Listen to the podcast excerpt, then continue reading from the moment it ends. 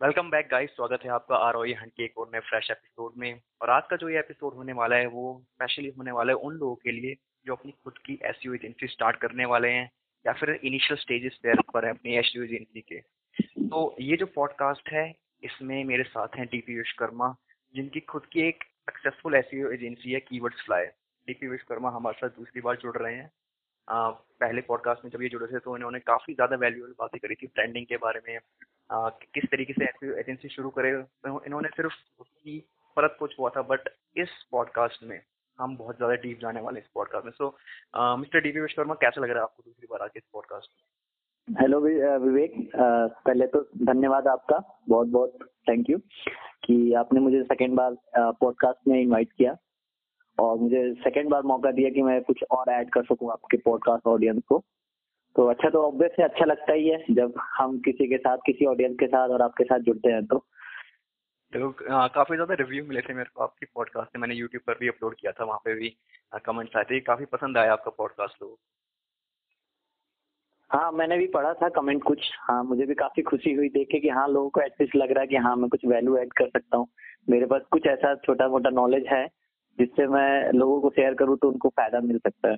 बिल्कुल बिल्कुल बहुत फ़ायदा मिलेगा। और जैसा कि आज हम बात करने वाले हैं एस एजेंसी के बारे में तो मतलब किस तरीके से एस एजेंसी को शुरू करें और किस तरीके से इसको स्केल करें? तो काफ़ी सारी बातें होने वाली है तो सबसे पहले तो आ, मैं आपसे ये पूछना चाहता हूँ अगर हम बात करते हैं एस एजेंसी की तो काफ़ी ज़्यादा ये सुनने में आता है कि आपको एक नीच पकड़नी चाहिए किसी भी एजेंसी को स्टार्ट करने से पहले। और मैं अपनी ऑडियंस को एक बात ये बता दूँ कि ये कि अगर आप एस एजेंसी नहीं खोलना चाहते आप let's say digital marketing agency खोलना चाहते हैं जिसमें कि सारे सारे सर्विसेज़ आप प्रोवाइड करेंगे तो ये पॉडकास्ट आपके लिए भी बहुत ज़्यादा इंपॉर्टेंट होने वाला है। तो अंत तक सुनिएगा काफ़ी ज़्यादा इसमें वैल्यू आपको मिलने वाली है। तो मिस्टर डी पी विश्वकर्मा तो मेरा पहला क्वेश्चन ये है कि क्या एक नीच को पकड़ना इम्पोर्टेंट है एस एजेंसी शुरू करने से पहले? आ, थोड़ा सा मैं बैकग्राउंड बता देता हूँ अपना। मे बी वो ज़्यादा इजी होगा समझने के लिए। बिल्कुल। ठीक है? पहली चीज़ तो ये होती है कि कोई भी नीच एस एक्चुअली क्या है? ऑप्टिमाइजेशन का काम है। ठीक है? ये स्किल बेस्ड स्किल बेस्ड एक साथ समझ बिज़नेस मॉडल है, जिसमें सिर्फ़ और सिर्फ़ आप वेबसाइट की ऑप्टिमाइजेशन की बात करते हो आप।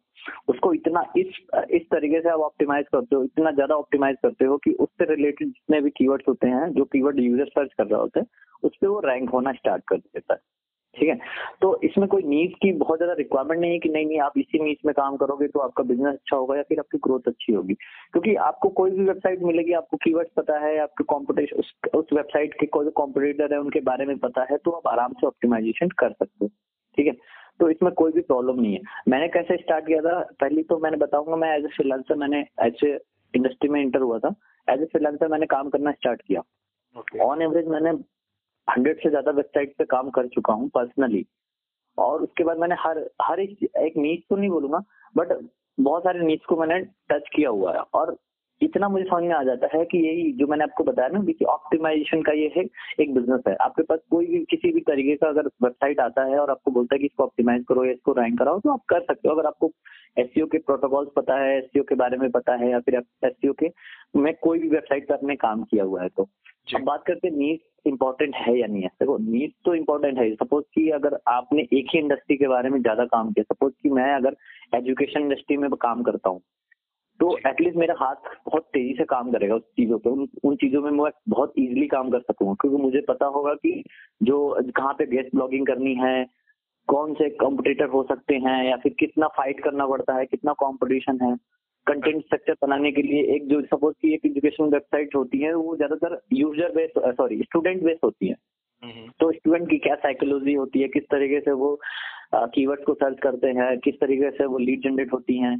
तो ये प्रोसेस पता होगा आपको। हॉस्पिटलिटी में भी यही चीज़ें हैं कि आप समझ अगर एक हॉस्पिटलिटी इंडस्ट्री में आपने काम किया है वेबसाइट को तो आपके लिए काम करना इजी हो जाएगा। ये होता है पहला पॉइंट सारी चीज़ें। दूसरा पॉइंट ये होता है कि जब आप किसी के पास आप जाते हो कि सपोज़ कि आपने एजुकेशन इंडस्ट्री में काम किया हुआ है सपोज़ कि आपने दस बीस वेबसाइट को रैंक कराया हुआ है या फिर ट्रैफ़िक अच्छी जनरेट करी हुई है आपने तो आप किसी ग्यारहवें या किसी और नेक्स्ट क्लाइंट के पास आप जाते हो ना सेम इंडस्ट्री को लेके कि सर मैंने ये काम किया हुआ है और इतने वेबसाइट्स को मैंने रैंक कराया हुआ है इस इंडस्ट्री में आपकी इंडस्ट्री में तो वो कन्वर्जन आपका इजी हो जाता है। Okay. क्योंकि वो ट्रस्ट बिल्ड हो जाएगा ना क्लाइंट का कि हाँ चलो हम जिसको काम दे रहे हैं ना वो एटलीस्ट उसको पता है इस इंडस्ट्री में उसने काम किया हुआ है। क्योंकि ज़्यादातर मेरे पास भी कुछ ऐसी लीड्स आती हैं कुछ क्वेरीज आती हैं जिसमें वो लोग पूछते पहले पूछते हैं क्या आपने फ़ैशन इंडस्ट्री में काम किया हुआ है क्या आपने इस इंडस्ट्री में काम किया हुआ है? तो वो पूछते हैं पहले। उनको लगता है क्वेरी कि यार इसने काम नहीं किया होगा तो वो क्या एचीव कर पाएगा कि नहीं कर पाएगा? जी जी जी। तो इसलिए इम्पोर्टेंट भी है एक साइड से देखा जाए तो एक इंडस्ट्री को अगर आप टारगेट करते हो तो बहुत इंपॉर्टेंट है। आप उसमें आप अच्छा खासा पोर्टफोलियो तैयार कर सकते हो। इम्पोर्टेंट नहीं भी है जैसे मैंने बताया कि ऑप्टिमाइजेशन का एक बिज़नेस है जिसमें आपको किसी भी तरीके की वेबसाइट मिल जाए तो आपको ऑप्टिमाइज करना है उसको रैंक कराना तो वो आप कर सकते हो। बिल्कुल। काफ़ी अच्छी बात बोली और जैसे कि आपने बोला कि एस प्रैक्टिशनर e और एज अ मार्केटर भी अगर आप किसी एक पर्टिकुलर नीच को पकड़ के चलते हो तो एक पैटर्न सा बन जाता है कि हाँ आपको पता होता है उसकी मार्केट के बारे में जैसा आपने एग्जांपल हाँ। दिया कि स्टूडेंट से रिलेटेड हमें उस वेबसाइट को डिज़ाइन करना है so it is really easy if you are going with the niche तो काफ़ी हम्म। अच्छा पॉइंट है तो चलो नीच की तो बात होगी बट एक ऐसी एजेंसी को जब स्टार्ट करता है कोई तो अगर आप किसी के पास जाते हो तो वो सबसे पहले आपसे ये बोला कि आपकी खुद की वेबसाइट है क्या? तो एक एजेंसी की वेबसाइट किस तरीके से बनानी चाहिए? क्या उसमें कुछ इस आ, ऐसे एलिमेंट्स है जो ऐड करने चाहिए या फिर नहीं करने चाहिए? तो इस चीज़ के बारे में थोड़ा सा बताइए। देखो दो चीज़ें हैं। देखो आ, एक तो ये है इस तरीके से समझो कि आज की डेट में सबके पास वेबसाइट तो होनी चाहिए। जी। ठीक है तो ये तो क्लियर हो गया कि वेबसाइट है या नहीं है। क्योंकि तो आप बिज़नेस कर रहे हो तो आप हज़ार पाँच सौ रुपए दो हज़ार तीन हज़ार तो एक वेबसाइट को बिल्ड करने में खर्च करना ही पड़ेगा आपको। हम्म। ठीक है तो वेबसाइट तो होनी चाहिए। वेबसाइट होनी चाहिए। वेबसाइट पे सारे सर्विसेज़ आपके बारे में आपकी कंपनी के बारे में आपके पोर्टफोलियो आपकी सर्विसेज़ के बारे में अच्छे से लिस्टेड होना चाहिए। नेविगेशन बहुत अच्छा होना चाहिए। ठीक है? ठीक है दूसरी बात जब आप किसी क्लाइंट के पास आप जाते हो ठीक है तो वहाँ पे भी दो पॉइंट है। पहली पॉइंट है क्या आपने अपनी वेबसाइट को रैंक कराया है? दूसरा पॉइंट ये है कि आपने अपनी वेबसाइट पे काम किया है नहीं किया है? मतलब रैंक कराने की कोशिश की है नहीं किया है फिर लीड जनरेशन का प्रोसेस क्या? तो ज़्यादातर मैक्सिमम एजेंसीज क्या होती हैं कि कि सपोज़ कि हमारे पास गूगल पे तो टॉप टेन ही रिज़ल्ट होते हैं जिनसे हम लीड जनरेट कर सकते हैं। बिल्कुल। लेकिन अगर बाकी लोगों ने वेबसाइट बनाई है वो रैंक नहीं करा पा रहे तो क्या वो बिज़नेस नहीं कर पाएँगे? ठीक है तो बिज़नेस तो ऑब्वियस कर पाएँगे, क्योंकि अगर एक एजेंसी आप चला रहे हो तो एजेंसी से लीड जनरेट करना क्लाइंट के पास लेके जाना, ये अलग प्रोसेस है लीड जनरेशन का प्रोसेस ही अलग है कि आप एस से लीड जनरेट करते हो गूगल एड से जनरेट करते हो नेटवर्किंग से जनरेट करते हो ईमेल मार्केटिंग के थ्रू जनरेट करते हो, या फिर आप लीड परचेजिंग करते हो, क्या आप प्रोसेस अक्वायर करते हो, वो आपके ऊपर डिपेंड करता है, आपके बिज़नेस मॉडल पे डिपेंड करता है कि किस फ़ील्ड में आपको कितना इन्वेस्टमेंट करना okay. ठीक है? तो वो चीज़ें हैं कि जैसे अगर एस एजेंसी आप स्टार्ट कर रहे हो वेबसाइट होनी चाहिए कि नहीं होनी चाहिए? ऑब्वियसली वेबसाइट तो होनी ही चाहिए। दूसरी चीज़ है आप क्लाइंट के पास लेके जाते हो तो अगर आपने एस किया है अपनी वेबसाइट का तो वो चीज़ें आपके ना कन्वर्जन में बहुत हेल्प करेगी। सपोज़ कि आप आप मैं हूँ।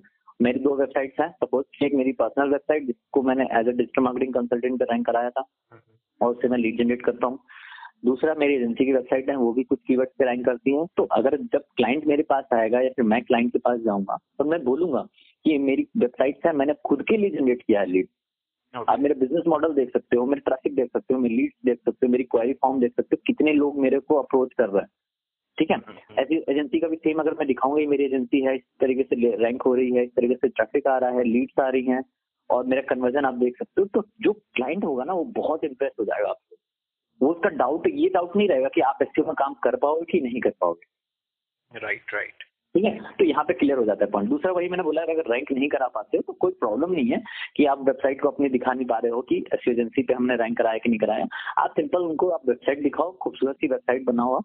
अच्छे से सारी चीज़ें डिस्प्ले करो आप अपनी सर्विसेज़ वगैरह वहाँ पे दिखा सकते हो। और उनको क्लाइंट की इतनी प्रॉब्लम नहीं होती वो आपसे ज़्यादा पूछे कि आपने रैंक क्यों नहीं कराया क्यों कैसे तो आप उनको ये बोल सकते हो कि हमारा लीड जनरेशन का प्रोसेस अलग है। Okay simple great great great answer काफ़ी सारी जो एजेंसी स्टार्ट होती है। तो एक चीज़ ये एक प्रॉब्लम मैं कह सकता हूँ कि फेस करते हैं कि काफ़ी ज़्यादा काम जो ऐसा होता है वो ऑटोमेट नहीं हो पाता। या तो वो सार का सार काम खुद करते हैं या फिर मैनुअली करते हैं उन कामों को जो कि ऑटोमेट हो सकते हैं। तो जैसे कि आप इतनी सक्सेसफुल एजेंसी की सप्लाई रन करते हैं तो क्या आप ऐसे कुछ टूल्स रन कर टूल्स का इस्तेमाल करते हैं, फिर सॉफ्टवेयर का इस्तेमाल करते हैं, जो कि आपको चीज़ें मैनेज करने में एक ईजीनेस देती है? हाँ मैं बताता हूँ आपको। एक्चुअली देखो S C agency particular S C agency में अगर आपको काम करना है और उसके लिए आपको टूल्स की मदद लेनी है तो बहुत ही फ्री ज़्यादातर तो फ्री टूल है। आप बहुत इजीली यूज़ कर सकते हो उससे आपका काम बहुत इजी हो जाता है। जो सबसे पहला फ्री टूल है मैं यूज़ करता हूँ वो है Google Drive okay Google Drive इसलिए क्योंकि आ, क्योंकि आपका आप जिस डेस्कटॉप पे आप काम कर रहे हो बार बार आपको उसको वो आपके पास होना चाहिए। ठीक है? आपको अपने क्लाइंट्स के प्रोजेक्ट को निकालने मतलब प्रोजेक्ट को देखने के लिए रिपोर्ट को देखने के लिए या फिर आपको सपोज़ कि अपने खुद का भी जो भी काम है वो उसको आपको देखने के लिए बार बार लैपटॉप को ओपन करना पड़ेगा। जी। या फिर मान लो कि आप कहीं और मतलब रिलोकेट करते हो या फिर कहीं जाते हो आप तो आपको लैपटॉप लेके जाना पड़ेगा। तो गूगल ड्राइव मैं इसलिए यूज़ करता हूँ क्योंकि मैं अपने, वहाँ पे मैंने फोल्डर वाइज अपने जितने भी टीम मेंबर्स है, सबकी मैंने फोल्डर्स बना रखी, सब में उनके काम को डिसाइड कर रखा को क्या काम करना है, ठीक है? उसके बाद मैंने उसमें प्रोजेक्ट की लिस्टिंग की किसके पास कौन सा प्रोजेक्ट है, ठीक है? अब उस प्रोजेक्ट के हिसाब से वो सारा लोग काम वो लोग करते हैं, मैं उसको क्रॉस चेक करता रहता हूँ। सपोज़ मैं, अगर या फिर मेरा कोई भी टीम मेंबर वो एक हमने कंपनी का बना रखा है ड्राइव अब इससे क्या होगा, काम बहुत ईजी हो जाता है कि बार बार किसी को बोलना नहीं है क्या तुमने कौन सा काम किया, तुमने क्या काम किया। वो वहाँ पे अपडेट करते रहे किसी के पास भी एक्सेस है, वो अपना आराम से क्रॉस चेक कर रहा है। दूसरा ये है कि आप कहीं पे अगर जा रहे हो, अपना लैपटॉप लेके नहीं जा रहे हो तो वहाँ पे अगर आपके पास लैपटॉप है आराम से सपोज़ कि मैं अगर दो चार दिन के लिए या दस दिन के लिए मैं अपने घर चला जाऊँ, या फिर कहीं पे मैं घूमने चला जाऊँ, या फिर कहीं पे भी कोई ऐसी जगह पे चला जाऊँ जहाँ लैपटॉप नहीं ले जा सकता मैं या फिर ले जाना थोड़ा बर्डन लग रहा है। तो आप क्या कर सकते हो? वहाँ पे अपने कुछ भी दस मिनट के लिए घंटे के लिए आपको कुछ अर्जेंट काम होता है ड्राइव से ओपन करके इजिली कर सकते हो सब कुछ सेव रख सकते हो एक क्लाउड के ऊपर। इसके लिए आपका अगर लैपटॉप भी क्रैश होता है या कुछ भी प्रॉब्लम होती है तो आपका काम तो सेव रहेगा एटलीस्ट आपके प्रोजेक्ट के काम तो सेफ़ रहेंगे। बिल्कुल। सबसे पहला ये टूल मुझे बहुत पसंद है। मैं मतलब जो भी चीज़ें करता हूँ ना एक्सल सीट वगैरह ड्राइव पे डॉक बनाना कुछ भी सब कुछ मैं ड्राइव पे ही करता हूँ। मैं अपने कंप्यूटर पे कभी कोई चीज़ नहीं रखता हूँ सेव करके। Okay. तो ये चीज़ ये टूल बहुत मदद करती है इस चीज़ में। दूसरा आपको गूगल सीट यूज़ करना चाहिए। गूगल हम्म। सीट इसलिए क्योंकि जितना भी आप काम करते हो ना सब कुछ आपके पास प्रोजेक्ट वाइज स्टोर होना चाहिए। इवन आपके पास अगर आपने लिंक्स भी बनाई है ना उस लिंक्स की रिपोर्ट होनी मतलब एक एक्सेल सीट में सब कुछ कस्टमाइज वे में होगा। जैसा अभी आप जानते हो मेरे आरएसएम समिट में इवेंट था। आप भी थे वहाँ पे। तो वहाँ पे मैंने कुछ मिनट्स के लिए मैंने दिखाया कि किस तरीके से मैं एक्सेल सीट पे सारी चीज़ों को सेव करके रखता हूँ। Yeah. तो गूगल सीट्स आपको यूज़ करना चाहिए। तीसरा मैं यूज़ करता हूँ स्मॉल एसईओ टूल जो कि फ्री टूल है। आप आराम से उसको गूगल पर सर्च कर सकते हो। बहुत ही अच्छा टूल है। उसमें कुछ फीचर्स मैं यूज़ करता हूँ जैसे कीवर्ड पोजीशन में वहाँ से यूज़ करता हूँ। सपोज़ मैं किसी कीवर्ड पे काम कर रहा हूँ तो मुझे उसकी कंट्री वाइज उसकी लोकेशन चेक करनी होती है तो मैं वहाँ से इजिली कर सकता हूँ। वो टोटली फ्री टूल है. और भी कुछ है जैसे डोमेन अथॉरिटी चेक करना हो गया मुझे और कुछ भी ऐसे फीचर चेक करना होगा तो वो टूल फ्री है वहाँ से आप यूज़ कर सकते हो। उसके बाद और भी कुछ टूल है जैसे कि ग्रामरली ग्रामरली बहुत अच्छा टूल है जैसा कि ऐसे आपको पता है सब कुछ कंटेंट ओरिएंटेड होता है। बिल्कुल बिल्कुल। तो आपको उसमें ग्रामर मिस्टेक ना हो सपोज़ कि मैं मैं हूँ मेरा इंग्लिश बहुत अच्छा नहीं है तो मुझे बहुत डर रहता है कि यार मैं कोई ईमेल्स भी अगर क्लाइंट को लिख रहा हूँ या फिर कोई भी आ, मैं कंटेंट तैयार कर रहा हूँ कॉपी राइटिंग कर रहा हूँ या कोई भी चीज़ें कर रहा हूँ ना तो कहीं छोटा सा मिस्टेक ना हो जाए जिससे मेरा इंप्रेशन खराब हो जाए या फिर हम जो चीज़ें पोस्ट कर रहे हैं या फिर कहीं कर रहे हैं तो किसी को ये ना लगे अनप्रोफेशनल हो रहे हैं या फिर अनप्रोफेशनल है तो ग्रामरली का यूज़ करना चाहिए। उसके बाद दो पेड टूल मैं ज़्यादातर यूज़ करता हूँ एक है एच आर एफ़ टूल और दूसरा है एस सी एम रस वो इसलिए क्योंकि एच आर एफ़ टूल बेस्ट है कॉम्पिटिटर एनालिसिस के लिए मतलब उससे अच्छा टूल तो मुझे आज तक नहीं मिला है मार्केट में। ठीक है? उससे आपको कॉम्पिटिटर के ए टू जेड आप निकाल सकते हो उसका इवन पास्ट का भी बैकेंड निकाल सकते हो जो उसके रिमूव हो चुके हैं। हम्म, हम्म। ठीक है? जो बहुत हेल्प करते हैं आपको बैकलिंग के टाइम पे मतलब गेस्ट ब्लॉगिंग के टाइम पे या फिर जब भी आप बैकलिंग क्रिएट कर, क्रिएट करते हो तो आपको पता था कि मेरे कॉम्पिटिटर का ये लिंक रिमूव हो गया है वो अच्छा है हमें हम चाहें तो ग्रेप कर सकते हैं। तो एच बहुत अच्छा मतलब एक अच्छा टूल है। कीवर्ड एनालिसिस के लिए मैं एस एम रस यूज़ करता हूँ क्योंकि बहुत अच्छा उसका टूल है वो कंट्री वाइज आपको बहुत अच्छे से बताता है सब कुछ सेशन वगैरह बहुत अच्छे से देता है एक बहुत ही एक्यूरेट डेटा आता है उसका क्योंकि बाकी टूल्स में नहीं पता चलती है। उसके अलावा भी कुछ और टूल्स हैं जैसे नेल पटेल का उबर सजेस्ट है वो भी बहुत अच्छा टूल है। जी। ठीक है? उसके बाद कुछ टूल है जैसे कॉपीराइट चेक करने के लिए कि आपके कंटेंट कॉपी तो नहीं है या फिर जो कंटेंट राइटर आपने आपको कंटेंट दिया है वो कंटेंट सपोज़ कि वो कहीं से कॉपी तो करके नहीं इसने आपको भेज दिया है। वो चीज़ें चेक करने के लिए कॉपी कैप है करके है स्पाइनर करके है ठीक है? तो वो चीज़ें मतलब कुछ ऐसे टूल है मैं आपको क्या करूँगा आपको दे दूँगा लिस्ट आप चाहो तो डिस्क्रिप्शन में आप डाल सकते हो वो टूल श्योर श्योर तो कुछ टूल में यूज़ करता हूँ जो कि बहुत हेल्प करते हैं। सपोज़ कि मेरा काम बहुत इजी कर देते हैं। हम्म। मतलब सपोज़ कि जो काम हम लोग अगर मैनुअल करने जाए तो बहुत टाइम लगेगा। ये कुछ घंटों में हमारे काम हो जाता है। बहुत इजीली जो ना बहुत सेफ़ सेफ़ तरीके से हो जाता है। जी जी जी। और गाइस जैसा कि मिस्टर डी पी विश्वकर्मा ने बोला कि ये हंड्रेड प्लस क्लाइंट्स के साथ काम कर चुके हैं। तो अगर ये कह रहे हैं कि ये टूल्स ये यूज़ करते हैं और इनमें से ज़्यादातर टूल्स जो हैं वो फ्री हैं तो अगर आप भी अपनी एजेंसी चालू करने वाले हो तो you can learn from him कि ज़्यादातर टूल फ्री ही हैं। तो जो चीज़ आपके पास अवेलेबल है उसका तो एटलीस्ट इस्तेमाल करें आप। तो बहुत ही बढ़िया आंसर दिया डीपी भाई आपने। तो यहाँ तक तो चलो बात हुई कि अपने काम को किस तरीके से मैनेज करें या फिर नीच चूज़ करें या फिर नहीं करें और वेबसाइट किस तरीके से अपनी डिज़ाइन करें। बट एक एजेंसी बनती है क्लाइंट से। Right right? तो हम्म, हाँ। तो एक एजेंसी को क्लाइंट को लाने के लिए वो जो फ़र्स्ट पेइंग क्लाइंट होता है उसके लिए एक स्टार्टर क्या कर सकता है अगर उसके पास एक भी क्लाइंट नहीं है तो? देखो मैं आपको बताता हूँ तो सबसे पहले तो ये ना कि माइंडसेट बनाना ये पड़ेगा हमें कि एकदम से बड़े बड़े क्लाइंट चाहिए छोटे छोटे क्लाइंट चाहिए। जी। ठीक। मैं थोड़ा सा क्या- मैं थोड़ा सा इंजीनियरिंग बैकग्राउंड से हूँ मैथमेटिक्स का स्टूडेंट हूँ तो हर चीज़ में कैलकुलेशन पे चलता है मेरा। ठीक है? तो आपको भी कुछ चीज़ें मैंने शेयर करी है सेल्स वर्ष ट्रैफ़िक और कुछ भी ऐसी चीज़ें जो। आपको पता होगा कि मैं कितना ज़्यादा कैलकुलेटिव वे में सारी चीज़ों को कैलकुलेट करता हूँ। जी बिल्कुल। उसके बिहार पे भी मैं काम करता हूँ। अब सपोज़ काम करना है हमें क्लाइंट्स पे तो क्लाइंट्स पे काम करने से पहले आपको रेवेन्यू मॉडल डिसाइड करना पड़ेगा। कि आपको कितना सपोज़ कि एक साल के अंदर आपको कितना बिज़नेस चाहिए। ये तो सबको होता है ना कि ज़्यादा से ज़्यादा बिज़नेस आए मेरे पास ज़्यादा से ज़्यादा काम आए हम्म। तो मैं बहुत जल्दी से सारा चीज़ें कर पाऊँ। लेकिन ये गलत तरीका है। इस तरीके से काम आप बिज़नेस नहीं कर सकते हो कि आप सोच लो कि नहीं नहीं आ, मुझे बहुत पैसा कमाना है। और कितना पैसा कमाना है? सपोज़ कि अगर मैं बात करूँ अगर हम जिम में जाते हैं आप जाके ट्रेनर से बोले कि मुझे बॉडी बनानी है। हम्म, हम्म, तो जिम ट्रेनर तो पूछेगा ना भाई कितनी बॉडी बनानी है? जी। ठीक है? आपको एथलीट बनना है आपको बॉडी बिल्डर बनना है आपको फिट रहना है या फिर आपको अपनी वेट को मेंटेन करना है ये आपके पैरामीटर्स होते हैं। ट्रू सेम बिज़नेस में भी एक पैरामीटर्स होते हैं कि आपको कितना बिज़नेस जनरेट करना है। सपोज़ कि मैं आज आज फ्रीलांसिंग स्टार्ट करता हूँ मैं सोचूँगा कि एक साल के अंदर मैं वन करोड़ रुपए अर्न कर लूँगा एजेंसी से। हम्म, देखो सोचने में कोई प्रॉब्लम नहीं है। कर करा भी जा सकता है बहुत आराम से किया जा सकता है बट उसके लिए मैन पावर चाहिए आपको। बिल्कुल। इतनी बड़ी टीम चाहिए आपको। और अब सपोज़ कि अगर आप बिज़नेस स्टार्ट कर रहे हो ऐसी एजेंसी में और आपके पास टीम नहीं है या फिर आपका बहुत ही कम इन्वेस्टमेंट में आप चाहते हो तो वो मॉडल आप नहीं लाके लेके आ सकते हो। ठीक है? क्योंकि मान लो सौ प्रोजेक्ट तो आप लेके आ पाओगे या फिर वन करोड़ का बिज़नेस तो कर लोगे लेकिन उसको डिलीवर भी तो कराना है। ऐसा तो नहीं है ना कि सिर्फ़ प्रोजेक्ट लेने ही है हमें। जी जी जी। तो डिलीवर भी तो कराना है।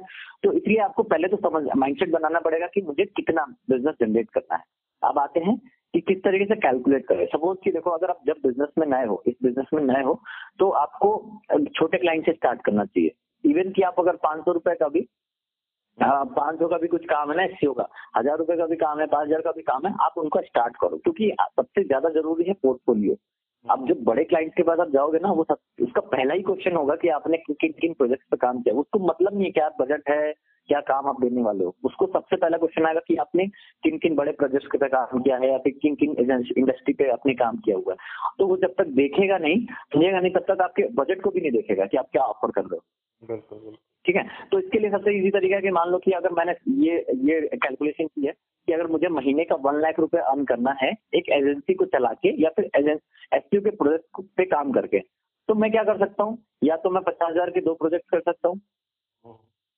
ठीक है? महीने के। या फिर पच्चीस हज़ार के चार कर सकता हूँ। या फिर दस हज़ार के दस कर सकता हूँ। हाँ दस हज़ार का प्रोजेक्ट आपका होगा तो दस हज़ार के हिसाब से काम भी कम होगा तो मैनेज भी आप इजी कर पाओगे। अब अगर आपको लगता है कि आप इंडस्ट्री में एकदम नए हो तो आप पाँच हज़ार के भी प्रोजेक्ट उठा सकते हो। पाँच हज़ार के बीस प्रोजेक्ट उठा लो आप। छोटा छोटा काम होगा छोटा छोटा छोटे रिज़ल्ट भी होंगे अचीवमेंट भी करना होगा इजी भी होगा आपके लिए। तो इस तरीके से पैरामीटर सेट कर सकते हो कि मुझे इस महीने में इतना बिज़नेस लाना है उसी हिसाब से आप टारगेट टारगेट पे काम करोगे कि नहीं इतने क्लाइंट लाने हैं या फिर इस तरीके से लेके आना है मुझे। जब मैंने एज फ्रीलांसिंग स्टार्ट करी थी अपनी तो जो मेरा पहला एस का प्रोजेक्ट था वो पाँच सौ रुपए का था। हाँ वो मैं आप मैं दिल्ली में ही रहता था पहले तो दिल्ली में ही मैं एक पीजी में रहता था। तो वहाँ पे मुझे कॉल आई। मैं ब्लॉग व्लॉग तब तक स्टार्ट कर चुका था सारी चीज़ें करना स्टार्ट कर चुका था। तो मुझे कॉल आया रेफरेंस आया। ना कि मैंने कोई लीड जनरेट करी मुझे रेफरेंस आया कि ये बंदा बहुत अच्छा ब्लॉग लिखता है एसईओ के ऊपर। और इसने इसने कोर्सेज वगैरह भी किया है सर्टिफाइड बंदा है। तो आप इससे अप्रोच करो ये आपकी हेल्प कर सकता है। तो वो उसने मुझे सिर्फ़ मुझे इसने बोला कि भाई मैं वेबसाइट स्टार्ट कर रहा हूँ। मुझे बिल्कुल भी पता नहीं है कि क्या होता है लेकिन तुम कुछ टास्क मेरे लिए कर दो।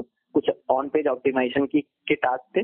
तो कर दो तो मैं तुम्हें इतने रुपए दे दूँगा तुम्हारे घंटे के हिसाब से।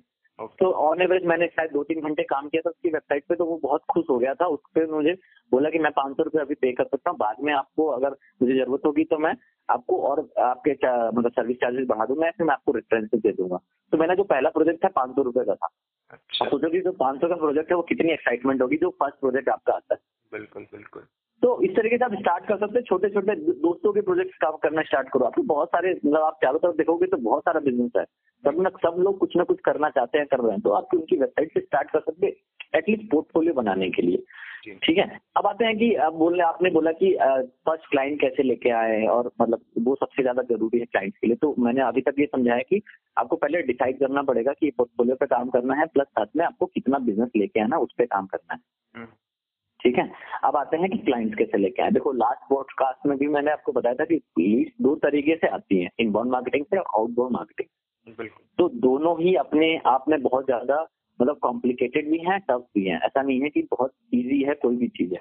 तो मैं दोनों में से थोड़ी थोड़ी चीज़ें बता देता हूँ। तो मेरा जो मेनली लीड्स आता है वो दो तरीके से आता है। एक एक मुझे सामने से मेरी कुछ वेबसाइट रैंक होती हैं हम्म, उससे लीड जनरेट होती है उनको हम कन्वर्ट करते हैं। ओके ठीक है? तो वो लीड्स आती हैं तो हमारे पास कन्वर्जन करने का करते सपोज़ हम करते हैं तो हमें इजी हो जाता है सेल्स क्योंकि सामने से रिक्वायरमेंट आती है तो उन, उनकी रिक्वायरमेंट ज़्यादा होती है उनको चाहिए एक ऐसा एजेंसी और ऐसा एक्सपर्ट तो इसलिए हमारा कन्वर्जन ज़्यादा होता है। दूसरा मुझे आता है नेटवर्किंग से। मैंने जितने भी काम किए हुए हैं या फिर जितने भी लोग मुझे जानते हैं कि ये बंदा इस इंडस्ट्री में काम करता है अच्छी पकड़ है इसकी तो वो लोग मुझे रेफर करते हैं और वहाँ से मुझे प्रोजेक्ट्स आते हैं। ओके ठीक है? जो मेरे लिए बहुत समझ लो कि इजी काम हो गया हो गया है आज की डेट में क्योंकि मैंने पास्ट में बहुत अच्छा काम किया हुआ है। लोगों के साथ नेटवर्किंग किया है रिलेशनशिप मेरे बहुत अच्छे हैं। प्लस एस पे मैंने अपनी वेबसाइट पे काम अच्छा किया हुआ है तो लीड जनरेट होती है मुझे तो मेरे लिए इजी हो गया है लीड जनरेट करना और क्लाइंट को कन्वर्ट करना। ओके अगर आप ये चीज़ें नहीं कर पा रहे हो आप इंडस्ट्री में एकदम नए हो आपको रेफरेंसेज भी नहीं मिल रहा आपकी वेबसाइट रैंक भी नहीं हो रही तो आप आउटबाउंड मार्केटिंग कर सकते हो। आउटबाउंड मार्केटिंग करना एक हिसाब से देखने में तो ईजी है बट कन्वर्जन उसका मतलब थोड़ा सा टफ है क्योंकि कन्वर्ट नहीं होती। क्योंकि आप किसी को अप्रोच करते हो ना तब सामने से कि आप आपके हम आपकी वेबसाइट को ऑप्टिमाइज कर देंगे आपका बिज़नेस में हेल्प करेंगे। तो वो थोड़ा सा वो सोचता है कि ये क्यों करना चाहता है? मुझे तो रिक्वायरमेंट भी नहीं है ये क्यों मुझे मेल कर रहा है या कॉल कर रहा है इस तरीके से। तो उस वहाँ पे थोड़ी सी हमें रिक्वायरमेंट बनानी पड़ती है। जब हमें रिक्वायरमेंट बनानी पड़ती है तो हम उस पर हमें हमें वहाँ पे जो हम बजट लेके जाते हैं ना उनके पास उनको थोड़ा सा कन्वर्ट करना इजी नहीं होता है। लेकिन सबसे पहले ये है कि हमें ये सोचना पड़ेगा कि हमें पहले क्लाइंट लेके कैसे हैं। तो तरीका होता है, पहला ये होता है कि जितने भी वेबसाइट्स ऐसे हैं, आप एक एक इंडस्ट्री को आप पकड़ सकते हो। सपोज़ कि आप, मैंने स्टार्टिंग बोला नीच इंडस्ट्री की बात कर रहे थे नीच वेबसाइट पे काम करना। तो आप क्या कर सकते हो? जितने सपोज़ कि मैं डेली एनसीआर में हूँ और मैं डेली एनसीआर में इजिली मीटिंग कर सकता हूँ। जी। ठीक है? आपने क्या किया? दिल्ली एनसीआर में एक इंडस्ट्री को टारगेट करना स्टार्ट कर दिया। सपोज़ एजुकेशनल इंडस्ट्री पे आपने टारगेट करना स्टार्ट कर दिया। एजुकेशन इंडस्ट्री में हर एक कैटेगरी की वेबसाइट को आपने पकड़ लिया। हम्म। ठीक है? जो रैंक नहीं हो रही है। समझ गया बस जो रैंक हो रही है उसको तो आप रैंक कराओगे नहीं और?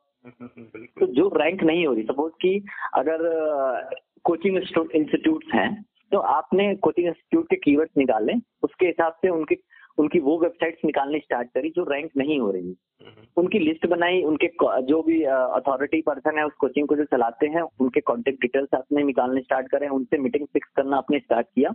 और आप उन उनके पास अब अगर सौ लोगों के पास भी आप जाओगे टफ तो है बट सौ लोगों के पास जाओगे तो एटलीस्ट आपके पास दो तीन प्रोजेक्ट आ जाएँगे इजिली अगर आप सारी चीज़ें प्रॉपर तरीके से करोगे बहुत ऑनेस्ट होके तो लोगों को लोग हैं आपको दे सकते हैं काम। तो एक ये तरीका हो गया। दूसरा तरीका हो गया कि ईमेल मार्केटिंग आप डेटा स्क्रैप करो। सारे इंटरनेट से के ऊपर से डायरेक्टरी वेबसाइट से और भी तरीके हैं। वहाँ से ईमेल एक्सट्रैक्ट करके आप बल्क ईमेल मार्केटिंग कर सकते हो। बल्क ईमेल मार्केटिंग करने में बहुत ज़्यादा कॉस्टिंग नहीं आती है। इजिली आप कर सकते हो। उसके बाद जो रिप्लाईज आते हैं ईमेल्स के या फिर जो इंटरेस्टेड ईमेल्स होती हैं या फिर पर्सन होते हैं आप उनको वन ऑन मीटिंग करके या फिर वन ऑन स्काइप मीटिंग करके या फिर कॉल पे आप उनसे बात करके अपना प्रपोजल शेयर कर सकते हो। तीसरा जो तरीका होता है जो भी नए डोमेन्स रजिस्टर्ड हो रहे हैं क्योंकि आपको भी पता है कि डेली के बहुत डोमेन रजिस्टर्ड होते हैं लाखों में रजिस्टर्ड होते हैं। तो आप उन डोमेन के कॉन्टेक्ट डिटेल्स को आप बाय कर सकते हो और उनको फिर वही ईमेल मार्केटिंग या कॉल या इस तरीके से प्रपोजल भेज भेज के आप उनको कन्वर्ट कर सकते हो। बिल्कुल बिल्कुल। ये भी तरीके हैं। बाकी तो आप नेटवर्किंग करो सबसे अच्छा इजी यही है सेल्स का। आप अपने क्लाइंट्स पे काम करते जाओ नेटवर्किंग करते जाओ। वो रिकमेंडेशन से इतने प्रोजेक्ट आपके पास आ जाएँगे कि बाकी चीज़ों पर फोकस ही नहीं जाता है। बिल्कुल सही बोला आपने। जो सबसे ज़्यादा और सबसे अच्छे प्रोजेक्ट आते हैं वो रिकमेंडेशन और रेफरल से ही आते हैं। But hmm. हाँ कि अगर आपके पास इनबाउंड मार्केटिंग से कोई भी लीड्स नहीं आ रही है तो जैसा कि आपने बोला कि ईमेल मार्केटिंग आप कर सकते हैं। और एक चीज़ मैं बताना चाहूँगा अपनी ऑडियंस को ईमेल मार्केटिंग के बारे में कि अगर आप ईमेल मार्केटिंग कर रहे हैं तो आपको अपने बारे में ज़्यादा चीज़ें बातें उनके सामने नहीं करनी। आपको हाँ। बातें हाँ जी आपको जो बातें करनी है वो उनके फ़ायदे की ज़्यादा बात करनी है। क्योंकि डीबी भाई आप भी जैसे देखते होंगे आपके पास भी ईमेल्स वगैरह आती होंगी तो उसमें वो जो लोग होते हैं वो अपने बारे में ज़्यादा बात करते हैं कि मैंने ये सारी ये सारी चीज़ें करी हैं। सामने वाले के फ़ायदे के बारे में कोई बात ही नहीं करता। चलिए जो क्लाइंट हमारे पास अगर कोई इंटरेस्टेड होते हैं तो आप ये बताइए कि किस तरीके से उनके एक अच्छे से अच्छा प्रपोजल भेज सकते हैं? क्योंकि मैंने काफ़ी सुना है आपके बारे में कि आपके जो प्रपोजल्स होते हैं वो काफ़ी अच्छे होते हैं क्लाइंट के लिए। हाँ देखो प्रपोजल देखो एक्चुअली क्या है, अभी तक जितने हमने बात करी, ये एक हिसाब से हमने बिज़नेस की बात करी। माइंडसेट की बात करी, किस तरीके से माइंडसेट तैयार करना हमें, उसका प्रोसेस क्या है? अब आते हैं, जब ये सारी चीज़ें आपने कर ली ना तो इसका अगला स्टेप जो आता है, वो प्रपोजल ही होता है। क्योंकि जो हम बिज़नेस में हैं एस बिज़नेस में है एजेंसी बिज़नेस में है, ये बी टू बी बिज़नेस है और इसमें आपको कनेक्ट होना पड़ेगा। आपके, आप अपने बिज़नेस जो सर्विसेज़ हैं, सामने वाले के बिज़नेस को आपको कनेक्ट करना पड़ेगा। सपोज़ कि एक एजुकेशन वेबसाइट है या फिर हेल्थ की वेबसाइट है तो आपको उससे कनेक्ट करना पड़ेगा। आप उसको इस तरीके से नहीं बोलोगे स्क्रिप्टेड की हम ऑन पेज में ये काम करेंगे ऑफ़ पेज में ये काम करेंगे दस ब्लॉग लिखेंगे। इस तरीके से ना वो इरिटेट हो जाता है क्लाइंट क्योंकि उसके पास प्रपोजल सपोज़ कि एक बंदा है अगर मैं बिज़नेस चला रहा हूँ तो मेरे पास प्रपोजल आती ही आती रहेंगे किसी ना किसी कंपनी का किसी न किसी फ्रीलांसर का। तो मुझे अवेयरनेस है कि प्रपोजल्स में क्या आता है। ठीक है? अगर मैं डेली के मान लो दस प्रपोजल्स भी देखता हूँ तो ऑन एवरेज तो महीने के तीन सौ प्रपोजल्स आ गए मेरे पास। अब सोचो तीन सौ प्रपोजल अगर आ गए तो तीन सौ प्रपोजल में वो कौन सा ऐसा प्रपोजल होगा जो एक्सेप्ट हो जाएगा जल्दी से?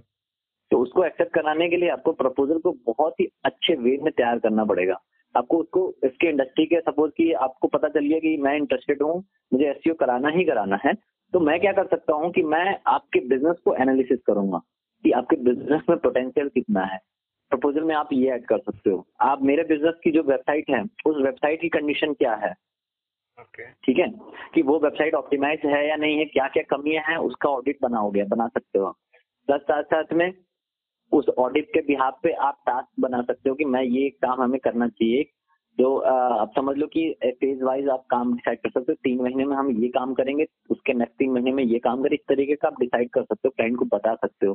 प्लस साथ साथ में आप अपने कॉम्पिटिटर के बारे में, उनके सॉरी उनके कॉम्पिटिटर के बारे में भी आप बता सकते हो कि उनके कॉम्पिटिटर जो हैं उन्होंने कितना काम किया हुआ और कितने साल से वो काम कर रहे हो?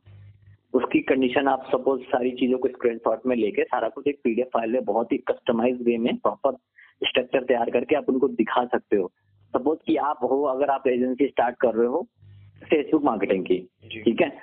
मैं आपके पास आता हूँ और आपसे बात हमारा स्टार्ट हो जाता है प्रपोजल में सपोज़ की हमारी बात स्टार्ट हो जाती है कि आप इंटरेस्टेड हो कि इसकी एस करानी है आपकी अपनी एजेंसी की।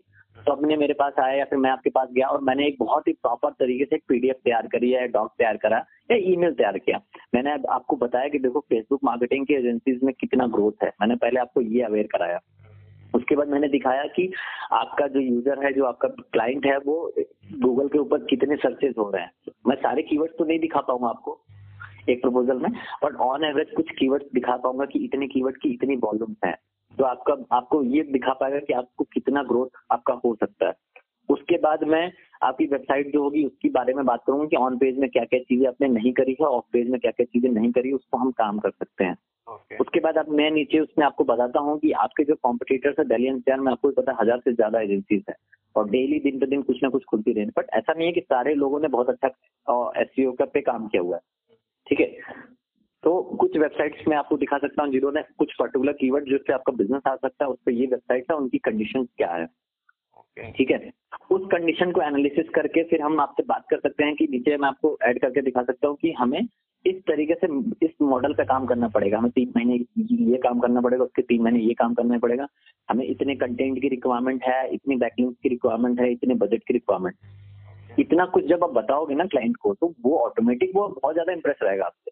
उसको लगेगा यार बाकी के 99 जो प्रपोजल है उसमें तो कुछ है ही नहीं मेरे पास। वो तो सिर्फ़ वो सिर्फ़ यही बात कर रहा है कि ये करेंगे वो करेंगे ऑन पेज में ये करेंगे कीवर्ड रिसर्च करेंगे कॉम्पिटेटिव रिसर्च करेंगे ब्लॉग लिखेंगे ये करेंगे। लेकिन आपने जो बात करा वो क्या बात करा? बहुत ही प्रोसेस में बात करा। आ, काफ़ी अच्छा प्रोसेस और पैटर्न बताया डीवी भाई आपने कि प्रपोजल एक किस तरीके से भेजना चाहिए।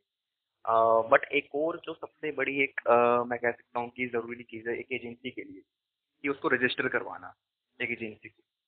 तो आ, तो एक एजेंसी को किस तरीके से एक पर्टिकुलर बंदा रजिस्टर करवा सकता है और क्या चार्जेस आते हैं उसके ऊपर उसके बारे में थोड़ी सी रोशनी डालना चाहेंगे आप? देखो एजेंसी रजिस्टर कराना आज की डेट में तो बहुत ईजी है। जी। ठीक है? जिस तरीके से हम सर्विस प्रोवाइड कर रहे हैं उसी तरीके से जो चार्टर्ड अकाउंटेंट होते हैं सी जिसको बोलते हैं हम लोग उनकी भी सर्विसेज़ होती है।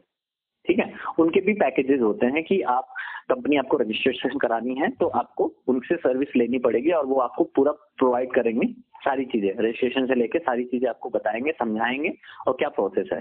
तो इवन बहुत इजी है, ये तो बहुत ही इजी है मतलब मेरे हिसाब से सबसे इजी प्रोसेस यही है कि आप सिंपल सा अपने लोकल का सबसे, जो करीबी आपका लोकल में आपको सीए मिल जाता है। सपोज़ कि मैं जहाँ पे रहता हूँ, मैं गाजियाबाद की क्रॉसिंग रिपब्लिक में रहता हूँ और मेरी, समझ लो चार बिल्डिंग छोड़ के ही मेरा सीए रहता है। हाँ ठीक है। तो मैंने क्या किया? मैंने सिंपल सा मैंने अपने लोकल में ढूंढा जस्ट डायल से ढूंढा मैंने कि कौन सा मेरे लोकल के पास का सीए है जिससे मैं कंसल्ट कर सकता हूँ। फिर मैंने उनसे मीटिंग करी उनको बताया कि मेरा ये आइडिया है मैं ये चीज़ें करना चाहता हूँ आप इसमें किस तरीके से कंट्रीब्यूशन करोगे? तो उन्होंने मुझे पूरा प्रोसेस समझाया कि आपको इन इतने डॉक्यूमेंट्स की ज़रूरत पड़ेगी आपको एक ऑफ़िस स्पेस दिखाना पड़ेगा उसके बाद हमारे क्या चार्जेस हैं? सपोज़ कि ऑन एवरेज उन्होंने मुझसे कोई यही कोई बारह तेरह हज़ार रुपए चार्ज किया था जो वन टाइम होता है रजिस्ट्रेशन कराने का जिसमें आपको कंप्लीट रजिस्ट्रेशन हो जाता है जीएसटी के साथ से। ओके ठीक है? मतलब प्राइवेट लिमिटेड कंपनी को रजिस्ट्रेशन कराने के लिए इतना चार्जेस उन्होंने मुझसे किया क्योंकि वो हम लोग जिस लोकल में रहते हैं मे भी यही चार्जेस वो लेते होंगे। हर जगह के अलग अलग चार्जेस हर कंपनी के अलग अलग चार्जेस है तो उन्होंने मुझसे इतना चार्ज किया। उसके बाद उन्होंने मुझे इवन मुझे कहीं जाना भी नहीं पड़ा सिर्फ़ और सिर्फ़ उनके ऑफ़िस पे सिर्फ़ दो बार मुझे जाना पड़ा और सारी रजिस्ट्रेशन प्रोसेस सारा चीज़ कंप्लीट हो गया। ठीक है? उसके बाद दूसरा जो प्रोसेस होता है रजिस्ट्रेशन कराने के बाद कि आपको रिटर्न फाइलिंग करनी होती है या फिर जीएसटी रिटर्न करने होते हैं। जितने भी आप आप, आप सर्विसेज़ सेल करते हो अपने आपने महीने के दो करे तीन करे दस करा सौ करे हर हर रिटर्न फाइलिंग पे हर सीए का कुछ चार्जेस होते हैं। उनको रिटर्न फाइलिंग करना उनको मेंटेन करना उनकी बुक कीपिंग करना ये सारी चीज़ें।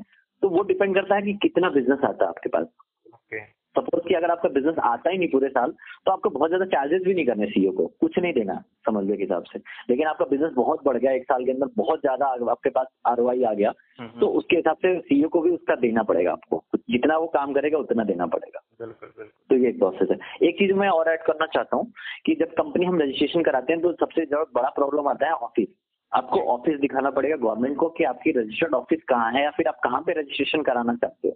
हम्म, ठीक है? तो इजी है। आज की हमारी जो गवर्नमेंट है गवर्नमेंट उन्होंने बहुत इजी कर दिया है ये प्रोसेस को।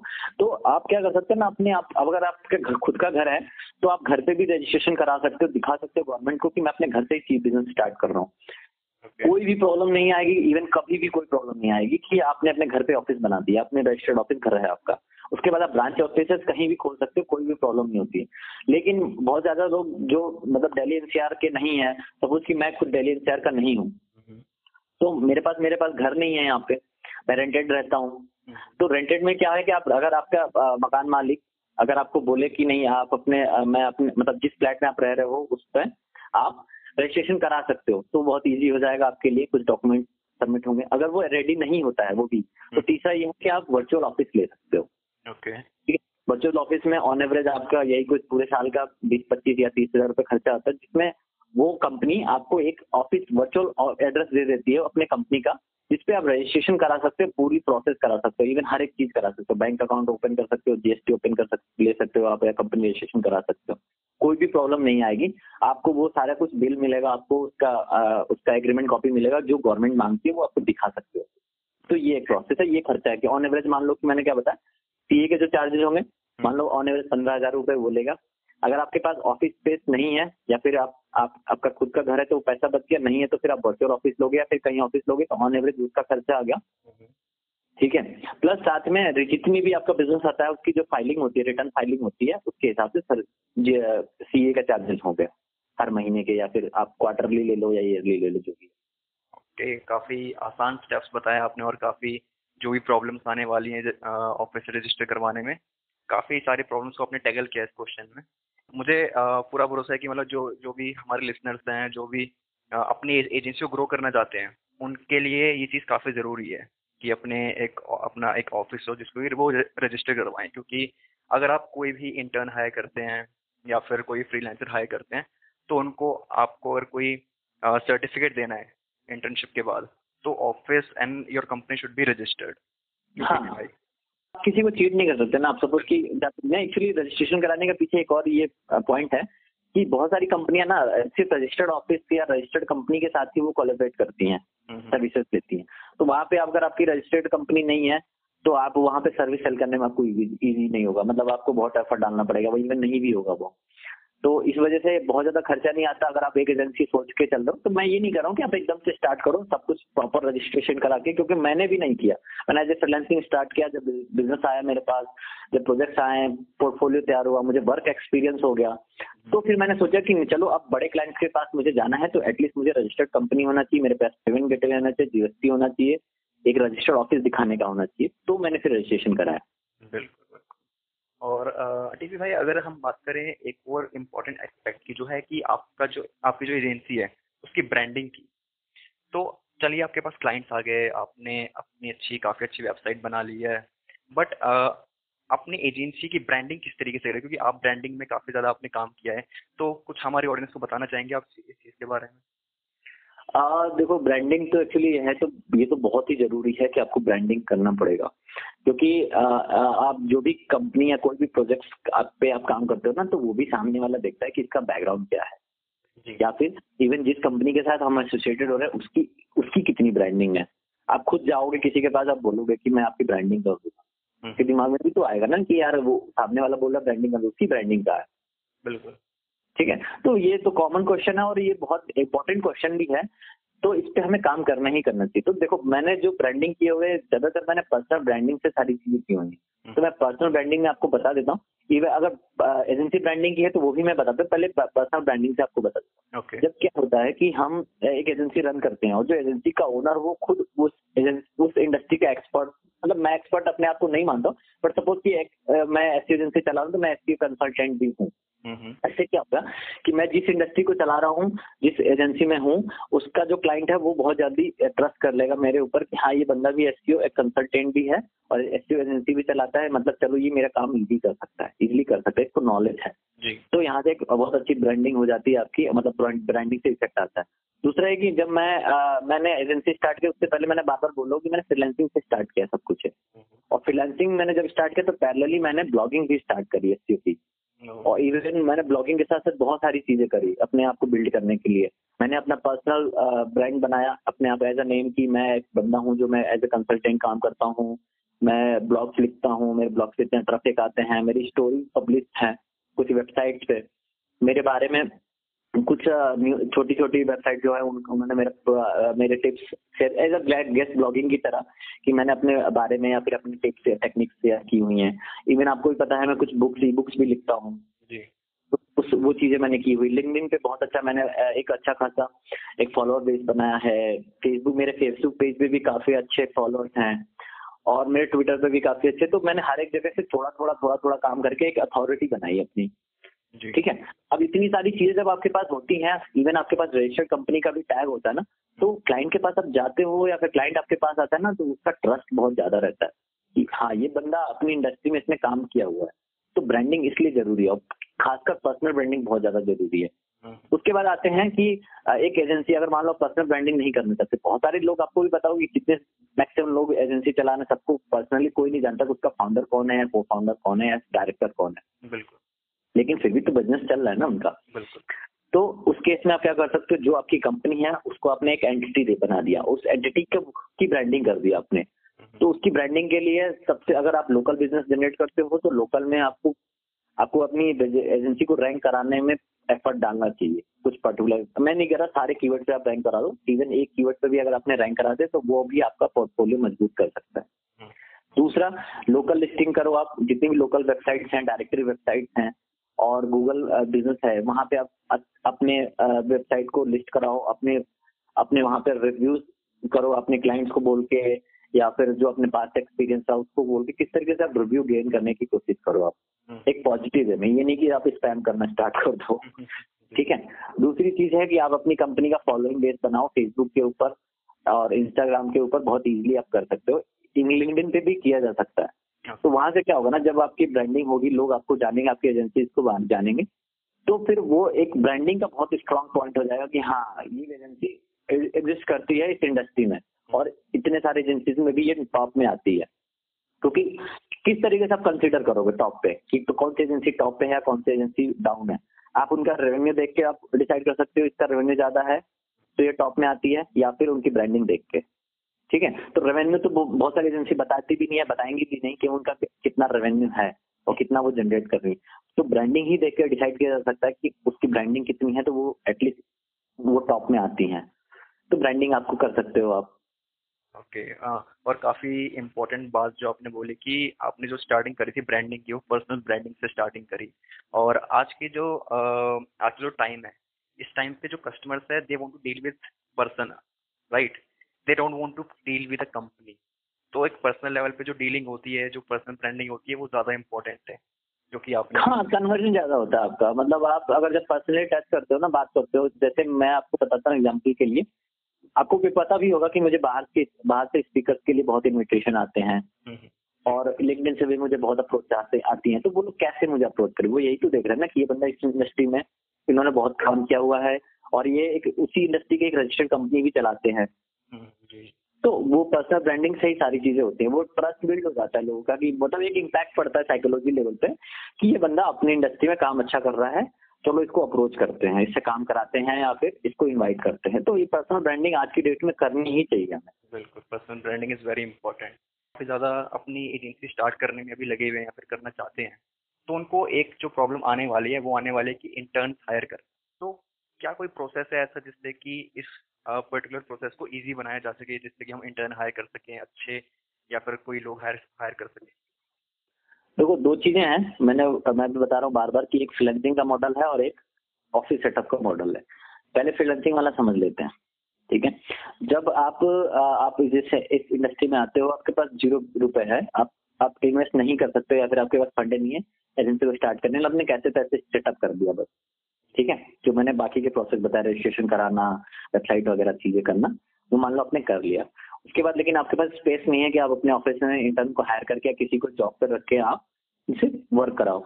तो उस केस में आप फ्रीलांसिंग मॉडल पे जा सकते हो। फ्रीलांसिंग मॉडल में क्या है कि आप फ्रीलांसिंग वाली वेबसाइट हो गई, या फिर इवन आप इंडीड पे या फिर नौकरी डॉट कॉम या इंटर्नशाला पे जाके वहाँ से फ्रीलांसर्स वर्क फ्रॉम होम वाले आप हायर कर सकते हो। हम्म।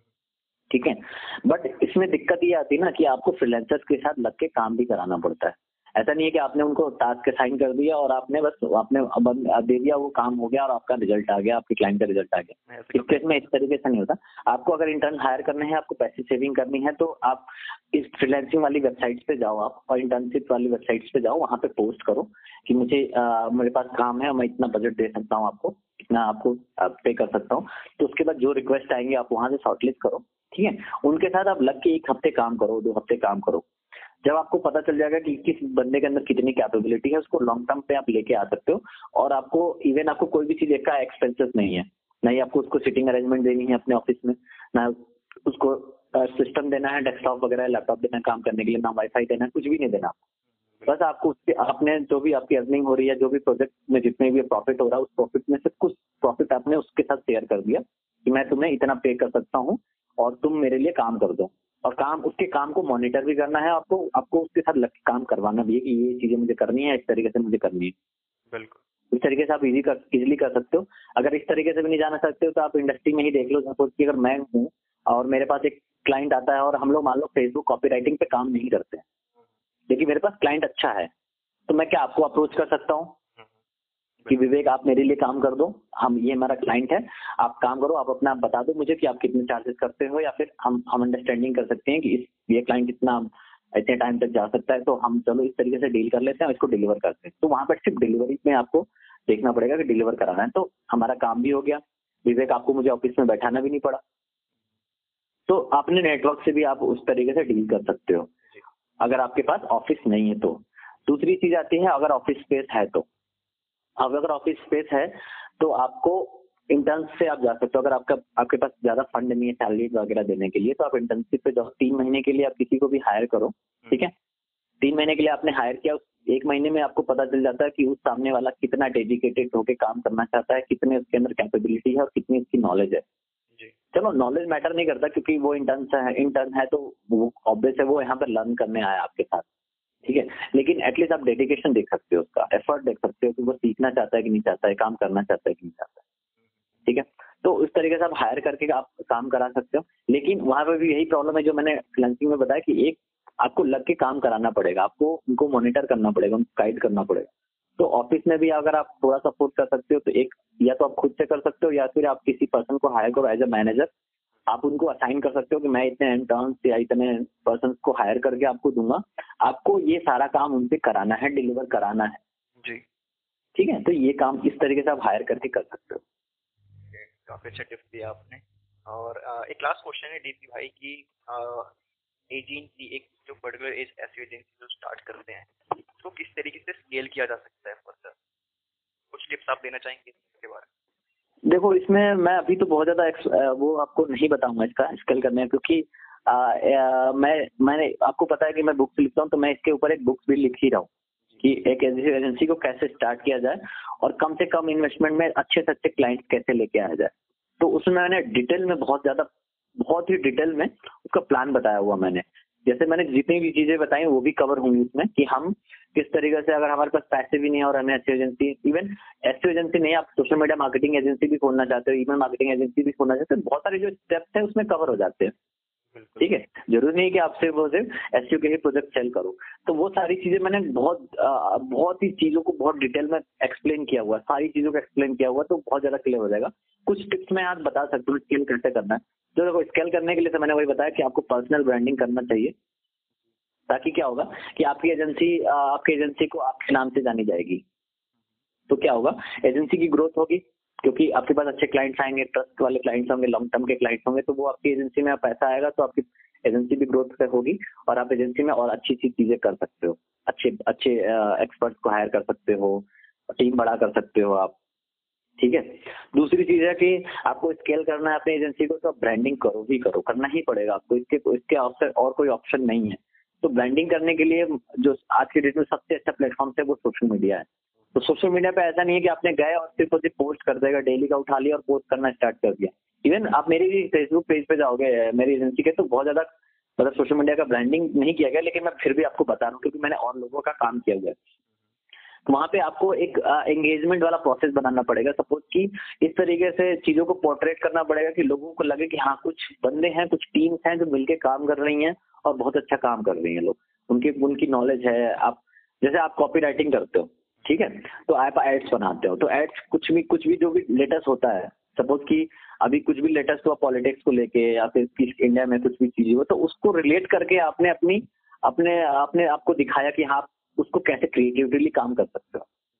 ठीक है? उससे आपकी आपकी ब्रांडिंग स्ट्रांग होगी, आपका सारी चीज़ें स्ट्रांग होगी। दूसरा तीसरा ये होता है कि आपको स्केल करना है तो आपको अच्छे टीम में अपने पास रखने पड़ेंगे। आपको अपनी कंपनी में बहुत अच्छे लोगों को असाइन करना पड़ेगा।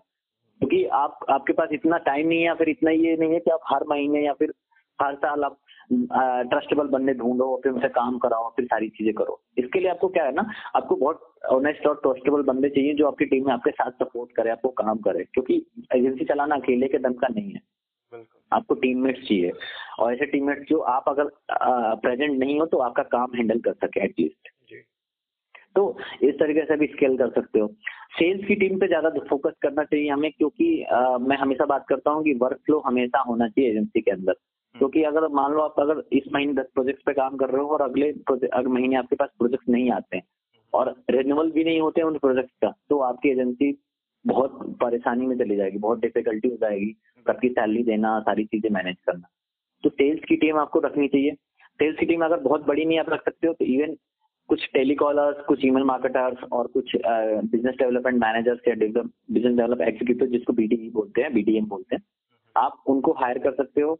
अब उनको, उनसे अपनी सेल्स मेंटेन कर सकते हो कि एटलीस्ट हर महीने के सपोज़ की न्यू दस प्रोजेक्ट ले आके आ रहे हैं, पाँच प्रोजेक्ट लेके आ रहे हैं तो आपका जो कंपनी का फ्लो है, जो रेवेन्यू मॉडल है वो सारी चीज़ें हैं सैलरी वाले, जो भी आपने कैलकुलेट कर रखा है, वो प्रॉपर चल रहा है। तो इस तरीके से आप कर सकते हो। तो टीपी भाई काफ़ी आपने टिप्स बताए कि एक एजेंसी को किस तरीके से स्केल करना चाहिए और आपने एक बात बताई कि आपकी बुक लॉन्च होने वाली है तो क्या डेट है बुक लॉन्च यार डेट अभी कुछ डिसाइडेड नहीं है बट मेरा ट्राई ये है कि इस महीने के एंड एंड तक वो मैं इसको लॉन्च कर दूँ क्योंकि वो एक्चुअली मेरा पर्सनल एक्सपीरियंस है उसमें पूरा सब कुछ कि मैंने किस तरीके से फ्रीलांसिंग स्टार्ट किया और किस तरीके जैसे मैंने अभी बताया ना आपको कि पाँच सौ रुपए का मेरा पहला प्रोजेक्ट था वो पाँच सौ रुपए का था। हम्म, ठीक है। तो उसमें और भी चीज़ें हैं कि मैंने सिर्फ़ उसे एस एजेंसी पे ही एस सी प्रोजेक्ट पे ही नहीं काम किया। मैंने और भी डिज़ाइनिंग के प्रोजेक्ट क्योंकि आपको पता है मैं थोड़ा सा मेरा अच्छा है डिज़ाइनिंग पार्ट काफ़ी। तो मैं मैं यूआई डिज़ाइनर भी रह चुका हूँ और मैंने ग्राफिक डिज़ाइनिंग पे भी काम किया हुआ है। इवन मैगजीन डिज़ाइन भी काम किया हुआ मैंने एक, योगा की कंपनी के लिए। तो फ्रीलांसिंग में सब कुछ मेरा मिक्स है कि मैंने सारी चीज़ें कैसे करके क्योंकि ये बहुत इंपॉर्टेंट है कि आप जब इस इंडस्ट्री में घुसते हो आप तो नीच मार्केटिंग तो ठीक है कर सकते हो बट आपको एटलीस्ट पता होना चाहिए क्योंकि अगर आपके पास एक क्लाइंट आता है एस कराने के लिए और वो बोलता है कि नहीं चलो आपको सोशल मीडिया मार्केटिंग भी दे देते हैं तो आपको एटलीस्ट पता तो होना कि सोशल मीडिया मार्केटिंग में काम क्या होता है। तो वो सारा कुछ मैं उसमें कवर कर रहा हूँ मैक्सिमम चीज़ें कवर हो जाएँगी उसमें बट यही आप भी जानते हो कि बुक बहुत ज़्यादा लेंथी नहीं कर सकते हम लोग। तो उस उसी चीज़ में इसीलिए टाइम टाइम हमारा ज़्यादा जा रहा है कि इम्पोर्टेंट चीज़ें कैसे आ, सारी चीज़ें लिखी जाए और आ, वो फालतू की चीज़ें कैसे हटाया जाए। इस, बस इसी चीज़ में टाइम लग रहा है। बाकी चीज़ें सारी चीज़ें रेडी हैं उसमें। ओके तो टीपी भाई काफ़ी अच्छा लगा आपसे बात करके। और आपके जो भी कॉन्टेक्ट डिटेल्स है मैं डिस्क्रिप्शन में रख दूँगा ताकि कोई भी ऐसा कोई हमारे लिस्टर्स है जो कि आपसे कनेक्ट होना चाहते हैं तो आपसे इजीली कनेक्ट हो। तो थैंक यू हाँ तो आप कर देना। Okay thank you so much Vivek We'll be right